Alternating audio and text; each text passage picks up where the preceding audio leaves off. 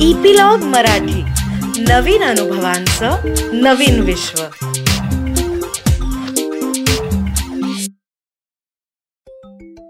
छोट्या मित्रांनो मी अनुपमा. आज तुमच्यासाठी रवींद्रनाथ टागोरांची गोष्ट घेऊन आली आहे. तुम्हाला सगळ्यांना माहिती आहे की नाही? जनगण मन अधिनायक जय हे. भारत भाग्य विधाता तुम्ही सांगा मी आता काय म्हटलं? हे आपल्या भारत देशाचं राष्ट्रगीत आहे. आणि तुम्हाला माहिती आहे का हे राष्ट्रगीत कोणी लिहिलं आहे रवींद्रनाथ टागोरांनी. रवींद्रनाथ टागोर यांचा जन्म सात मे अठराशे एकसष्ट साली कलकत्त्याजवळच्या एका शहरात झाला. त्यांच्या वडिलांचं नाव होतं देवेंद्रनाथ टागोर आणि आईचं नाव होतं शारदादेवी. सगळे त्यांना रवी ह्या नावाने हाक मारायचे.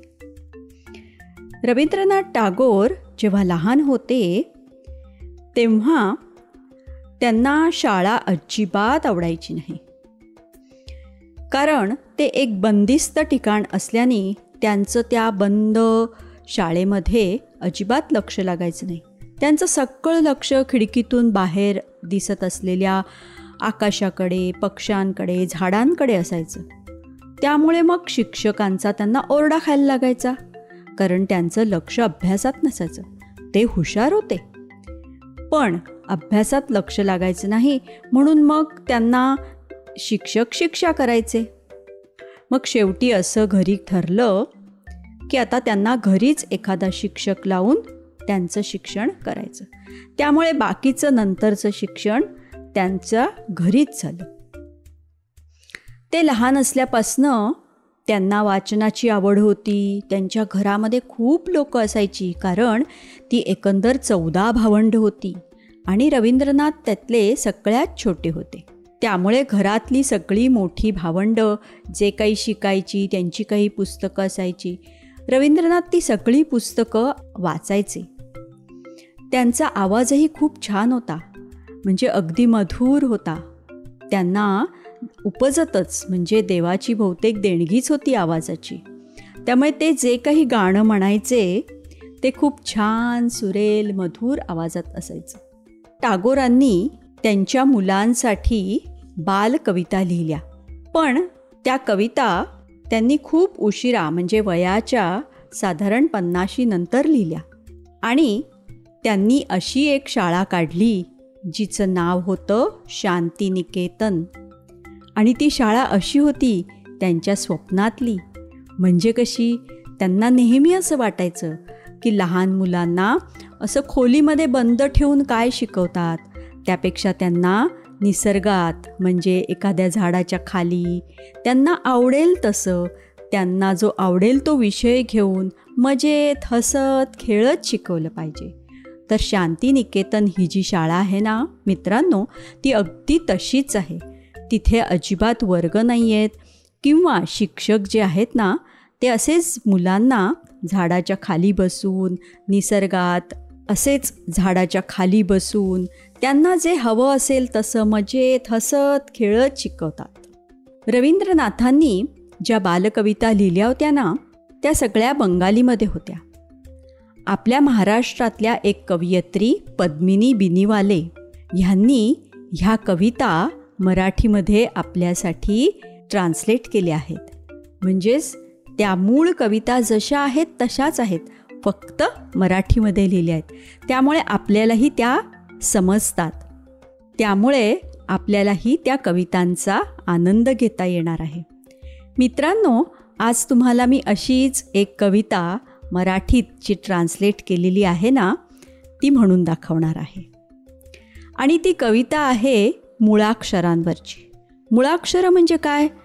प्रत्येक भाषेला जी बेसिक म्हणजे अगदी प्रत्येक भाषा जी आहे तिची काही अक्षरं असतात.